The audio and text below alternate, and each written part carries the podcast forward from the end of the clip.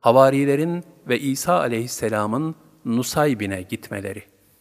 Selman-ı Farisi radıyallahu anh'ten şöyle rivayet edilir. İsa aleyhisselam, Nusaybin'de kibir ve zulümle maruf bir hükümdarı imana davet etmeye memur edildi. Kendisinden önce oraya birkaç havarisini göndermeyi düşündü. Kim gidecek diye sordu. Yakup ben gideceğim dedi. Ona Tevman ve Şem'un da iltihak etti. Şem'un Hazreti İsa'ya ey ruhullah izninizle ben de gideceğim. Ancak dara düşüp de sizi çağırırsam nazar ve yardımlarınızı üzerimizden eksik etmeyiniz diye ricada bulundu. Üçü birden yola çıktılar. Şem'un şehrin dışında kaldı. Yardım isterseniz ben gelirim dedi. Yakup ve Tevman şehre girdiler. Halkı toplayıp tevhid akidesine davet ettiler.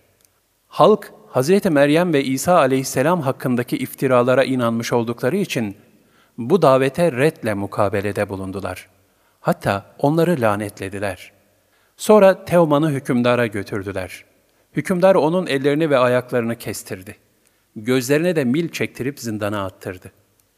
Bu arada Şem'un halini gizleyerek şehre girdi. Hükümdara yaklaştı, güzel bir dostluk kurdu ve onun sohbet arkadaşlarından oldu. Bir gün Şem'un Tevman'a bir şeyler sormak istediğini söyleyerek hükümdardan müsaade istedi. İkisi de birbirlerini tanımıyor gibi yaptılar. Şem'un, ey kişi sözün nedir diye sordu. Tevman, İsa aleyhisselam Allah'ın kulu ve Resulüdür dedi. Sonra konuşmaları şöyle devam etti.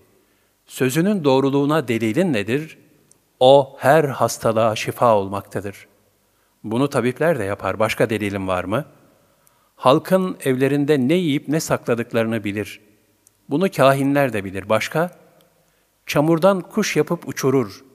Bunu sihirbazlar da yapar. Başka? Ölüleri diriltir. İşte bu insanüstü bir şeydir. O halde İsa'yı çağıralım, hakikaten ölüleri diriltirse ona iman edelim. Hükümdar Şem'un'un bu sözlerini hoş karşıladı. Hemen haber ulaştırdılar ve bu davet üzerine İsa aleyhisselam Nusaybin'e geldi. Şem'un'u hiç tanımıyor gibi yaptı.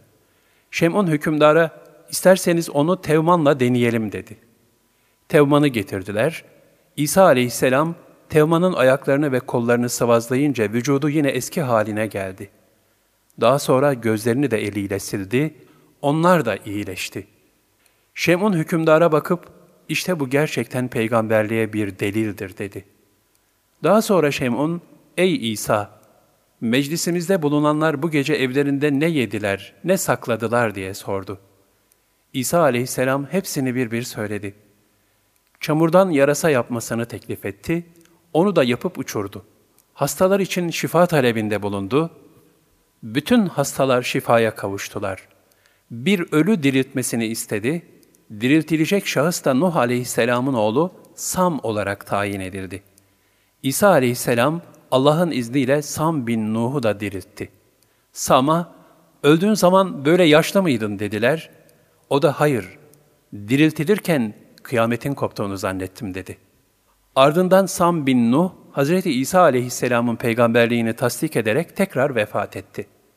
Bu kadar çok ve açık mucizeler karşısında hükümdar ve askerleri hep birlikte iman ettiler. Buradan anlaşılmaktadır ki, Müslümanların akıl ve idrak sahibi olmaları ve firasetli hareket etmeleri gerekir. Zira her doğru her yerde söylenmez, zamanı beklenir, zemine hazırlanır.''